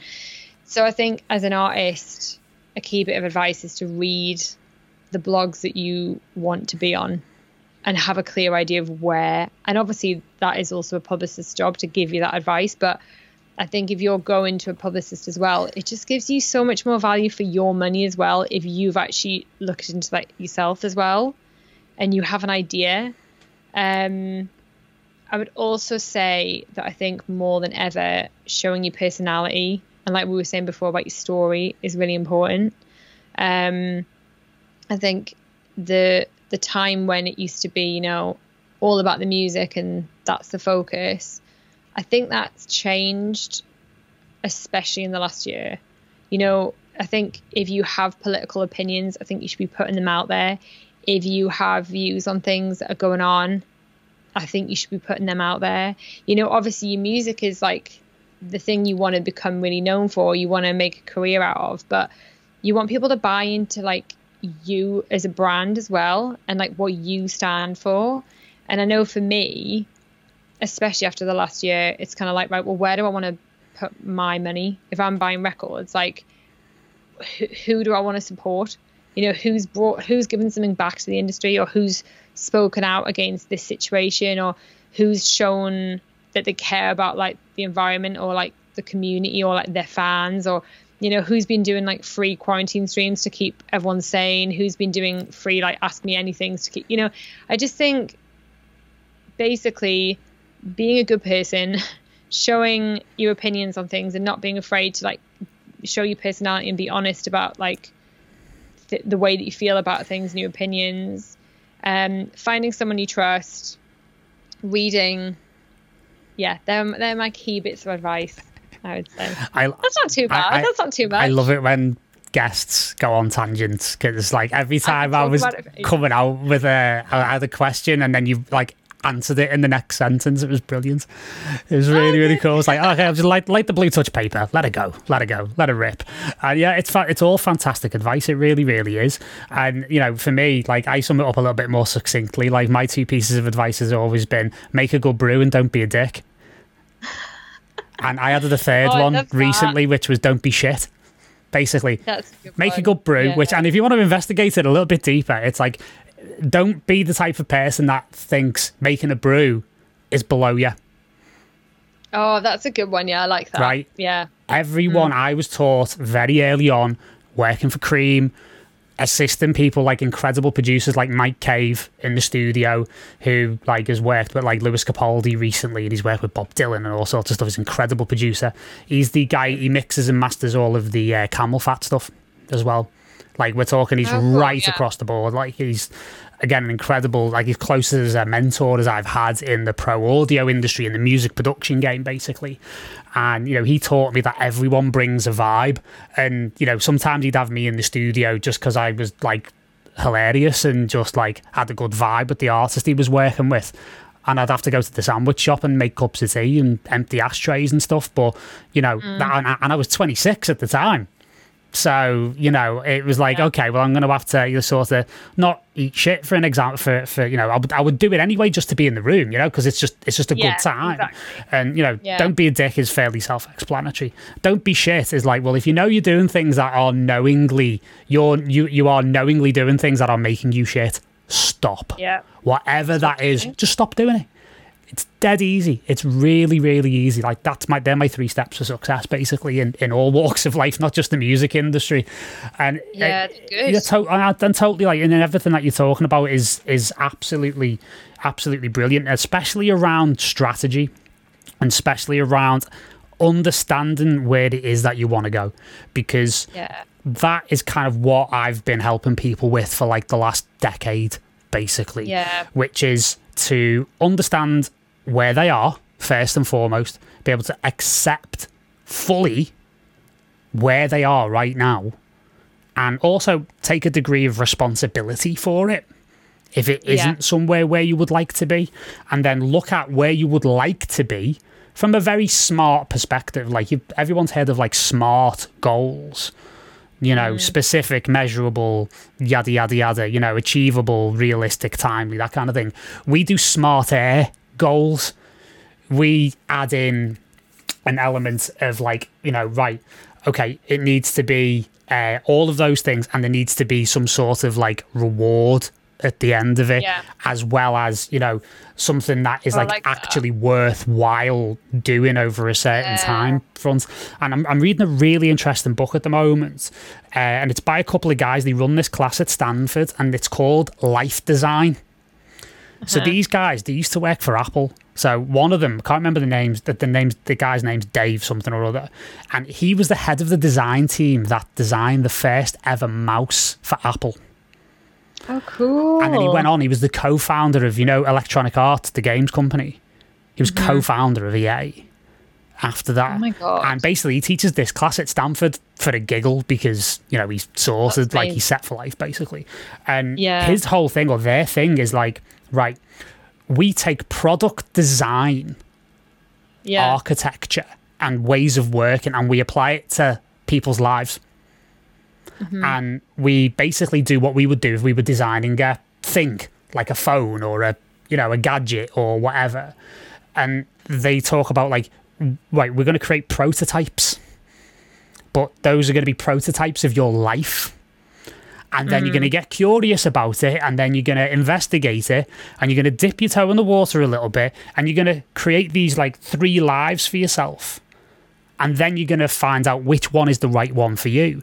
Because they make a very good point, like at the beginning of the book, and there's loads of TED Talks and stuff uh, that these guys have done. And they were talking about like people that they've helped where like you know this person was like a big shot in HR and big corporate you know success but her big passion was like you know Italian food and she what had this really romantic notion of like quitting it all and opening this Italian deli and you know it was going to be like living in Tuscany and stuff like that so she pulled the trigger she quit she found this deli you know she did it up and it was a great success and she got there and she absolutely fucking hated every minute of it and it wasn't what she was meant to be doing. Yeah. And there's like again, like, and they even talk about like you know people go, oh, you know, follow your passion and follow your dream and stuff like that. They refer to it as like a dysfunctional belief, and they're like, you know, maybe what you think you're passionate about isn't what your happiness is connected to. You know, oh, maybe there's lots of different yous. and you will have lots of different careers because like I've, I've just kind of gone through this process because like I've decided as I've mentioned before that I'm not really going to tour anymore. Mm. I mean I might play the odd yeah. gig for for for you know for fun but I'm sort of moving in a different direction and you know I've I've not really like outside of a few tracks I wrote last year I've not really written much music because I've been struggling for inspiration and to be honest with you my my sort of focus has been on being of service to people and helping the community yeah. out with MYT. But my creativity is coming out in different ways. Like in the courses that I create, in the blog posts that I write, the emails I send out every Monday morning. I've just started writing a book. I'm starting a podcast, which obviously, you know, you're a guest on. And, you know, there's there's lots of different ways to look at your expression. So one of the things yeah. that, you know, I think we get too driven by the singular goal a little bit. So therefore maybe a little bit more of a, a design approach to all of this can be really crucial as well. So, you know, there's lots of you can basically present three different realities to people and say, you know, these are all good lives. These are all good, fulfilled, yeah. joyful lives. Mm. They might mm. not be what you expect, because certainly I'm not in the position I expected to be in. But I'm not either. Yeah. Yeah. Yeah. Um, yeah. I think my favorite quote is like success is liking yourself, liking what you do, and liking how you do it. Mm. And I think that takes away what you were saying before about expectation. You take away all the expectation. You take away all the idea of like all these things that you have, like, I want to do this and I want to achieve this and I want to achieve this. They're important to have, but I also think it's about, yeah, seeing it from a different perspective like you're just talking there. Do you know what I mean? Like that woman who moved to Tuscany and set up and did everything she wanted to do, and then it was like, actually, this isn't what I hate it. Like this isn't what I want to do.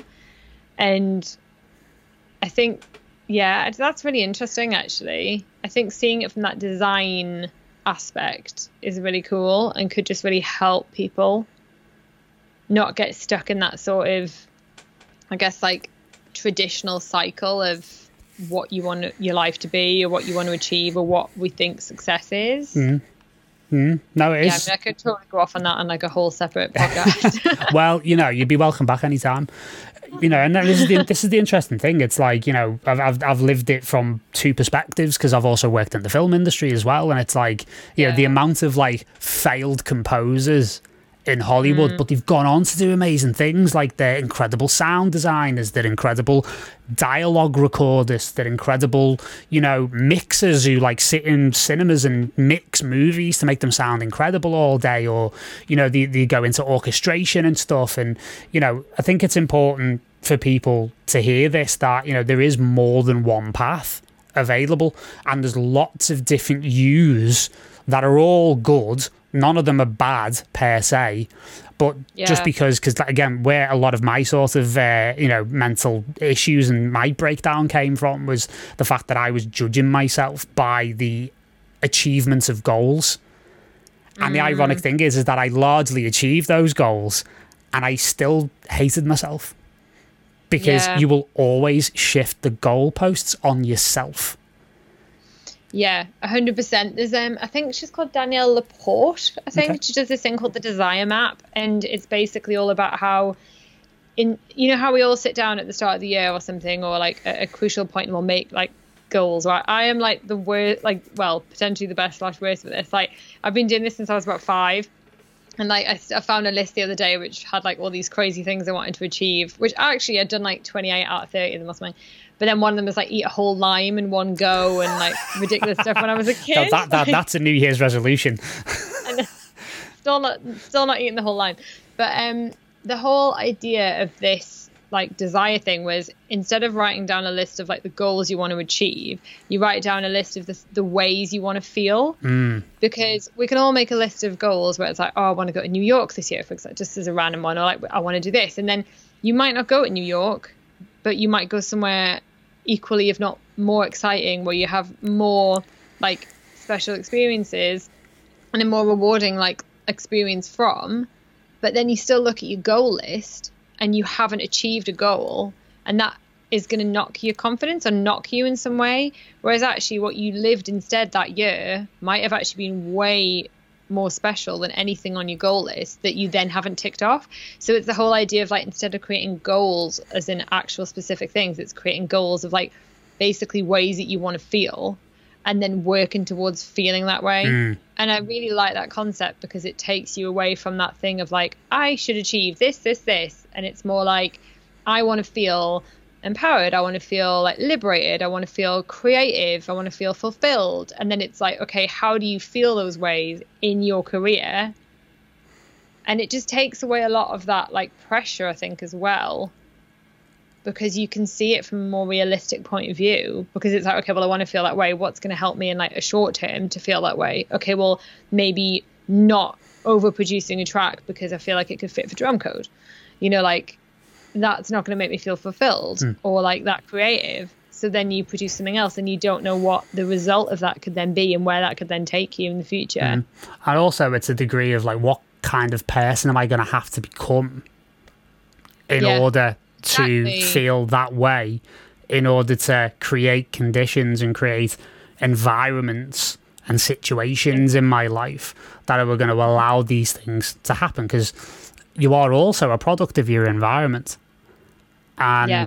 that is also one of the more challenging aspects is you know as i mentioned before i haven't really written a lot of music in the last year or so because i thrive off the life experiences that i have and if my mm-hmm. life experiences are being sat in this chair 12 hours a day and looking at these four walls every day for a year then i don't really like I don't really, I haven't really got that much to say, quite frankly. It makes me think, like earlier, I was going to mention this about, like, you know, giving people time to miss you as an artist hmm. and, you know, working in cycles and stuff. I always remember I saw an interview with David Bowie and he had like a massive long gap between albums. I think at one stage, I think he didn't release an album for like 12 years or something like that, 12, 15 years. And this interview, this guy says to him, like, well, you know, where have you been? Basically, like, where have you been all this time? And Bowie just looked at him dead flat and just went, I had nothing to say. Next question. And, and he was literally that flat about it. He was like, yeah I'm not going to write music if I've got nothing to say. yeah that's oh that's great so great. I mean, again, I do, I do uh, that that whole. I mean, obviously, 2016 was was traumatic enough with the amount of people we lost, you know. But uh, you know, I think we miss these people more than ever. I think we could do with their wisdom more than anything these days, to be honest. yeah for sure Yeah, yeah, and hopefully, you know, we'll have a whole new generation of people come forward who can, you know, stand up and be Well, counted exactly. and you know, uh, fight the good fight, so to speak. Exactly. I think that this year has brought so much of that from a political point of view, um, all the kind of diversity and also a lot more kind of women, like kind of, I guess, standing up against like kind of bad behaviors or like kind of toxic attitudes. I think we've just seen a lot of like basically a lot of kind of minorities being like, nah, not putting up with this anymore like not going to do this anymore and then a lot of people everyone's kind of there's very much a divide between the people who are backing like kind of strong positive movements and the people who kind of aren't talking about it and like not using their platform to talk about those things and i think that's going to continue to kind of have an effect on different people's careers so i think we're creating a scene for ourselves now where some really special people are going to come out of especially the last year. There could be like some of the biggest artists we might not even have heard of yet. You know what I mean? Like next time that there's a proper Ibiza season, who knows right now what names are going to be on those flyers because who knows what this next year is going to bring or like what last year might have brought people in a creative sense mm. that we haven't actually like got to see yet. So I think we're in a really exciting place. and some artists who are going to step forward in ways that are going to surprise a lot of people as well. A lot of people are going to emerge from the shadows. I'm going to take this opportunity to uh, give props to a friend of mine who is about to do this. Uh, if you check him out, he's called Simba, as in Simba from The Lion King. Uh, that's oh, art. I think I know who that is. Yeah, Chris. Yeah, yeah. Chris is like one of my closest friends. I taught music production to him a long time ago. I think I have another friend who knows Simba really well, who also lives in Liverpool and used to tell me about him when I used to work with him at a restaurant. Um, and talked about how amazing he was. Yeah, because he ran quite closely with like Bontan and those guys and stuff. Like they're all from the same crew basically. But you know, Chris is really interesting because he's he's doing his masters at the moment, and I'm gonna have him on the podcast when the time's right because what he's studying around cultural appropriation in electronic music culture is very, very, very important Yeah, And- that sounds fascinating. and very uh, of very of the zeitgeist right now and is a conversation that needs to be to be had basically and you know Mm. like, again like you know without going into too much detail like you know you know he's uh he's a guy with like Caribbean roots and stuff like that you know even though he's got the thickest Preston accent you've ever heard in your life. He's amazing. Love him to bits. And you know he's you know we, we've we've had some great experiences together and we've also had some experiences where it's like oh that's interesting that you've been singled out. You know like mm, yeah i mean mm. like we're, we're, we're going to go into it a lot more detail when the when the when the time's right but i think Yeah, you know i think you're totally right that you know the time for you know i think you've you've definitely got to pick your battles so to speak. And i think you've got to be able to speak from a place of, of authenticity and speak from a place where you're authoritative and you're not necessarily you know in the wrong facebook groups and deciding to storm government buildings but we won't go there. Um, but ultimately, it, it is about, you know, as you say, it's about expressing yourself authentically yeah, in a way that brings people together. I think that's the most important Yeah. thing because you know we can, we can definitely speak out against things, but we can do it in ways that bring people together, and we can do it in ways that potentially divide people. So you know, I Mm. think we've we we've got a we've got a, a, a little bit of a way to go, but we're we're definitely on the right track. yeah, totally agree. Sounds like a good point to bring this wonderful episode of Beyond the Studio to a close. And a nice little positive. On a nice little positive, you know, fight the power kind of note. I like it. Yeah. I like it. So- oh my god, I think we've like really revolutionized things in the last two hours. I feel Well, hour and a half. I feel we've revolutionized each other, to be honest. yeah. I think that that's a good that's as good a starting point as any. So tell us where we can find you. Tell us about your amazing other podcast that you are clearly here to plug. um, I know I got that one in quite fast, didn't I? Um, so for PR, actually for anything about me and any kind of PR stuff, it's just lydialawspr.com, which I'm sure you'll put in some sort of show I notes. So I'll just spell my name out.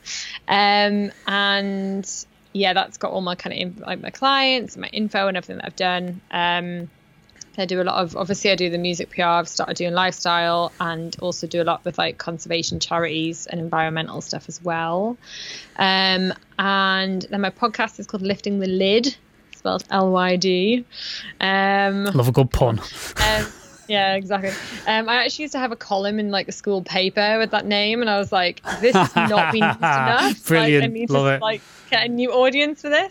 Um, which is basically conversations with inspiring achievers from all walks of life. So obviously, I would love to have you on there. Oh, I'm sure you're just No. saying that because you're on the podcast now. I just like literally was like, yeah, I'm gonna do one every like few weeks, and then it was like, oh wow, COVID's happened, and I'm having to like change everything in my business. So slightly behind on my schedule, but yeah. So that I've just launched season two of that, Excellent. and you can get that on everywhere. Yeah. Apple, Spotify. that episode with the lead singer of the Spin Doctors was excellent, by the way. I enjoyed every second of it. Oh, thank you. Amazing. Yeah, yeah, that was really interesting. There's some, yeah, there's some really good ones on there. Um, she says so herself. Um, yeah, no, it's yeah, it's good. Um, and I think that's it really. Where to find me? Excellent, excellent. So, yeah, as I say, all the links will be in the show notes, and I look forward to doing lifting the Lyd on like season nine or ten when you can be bothered to have me on.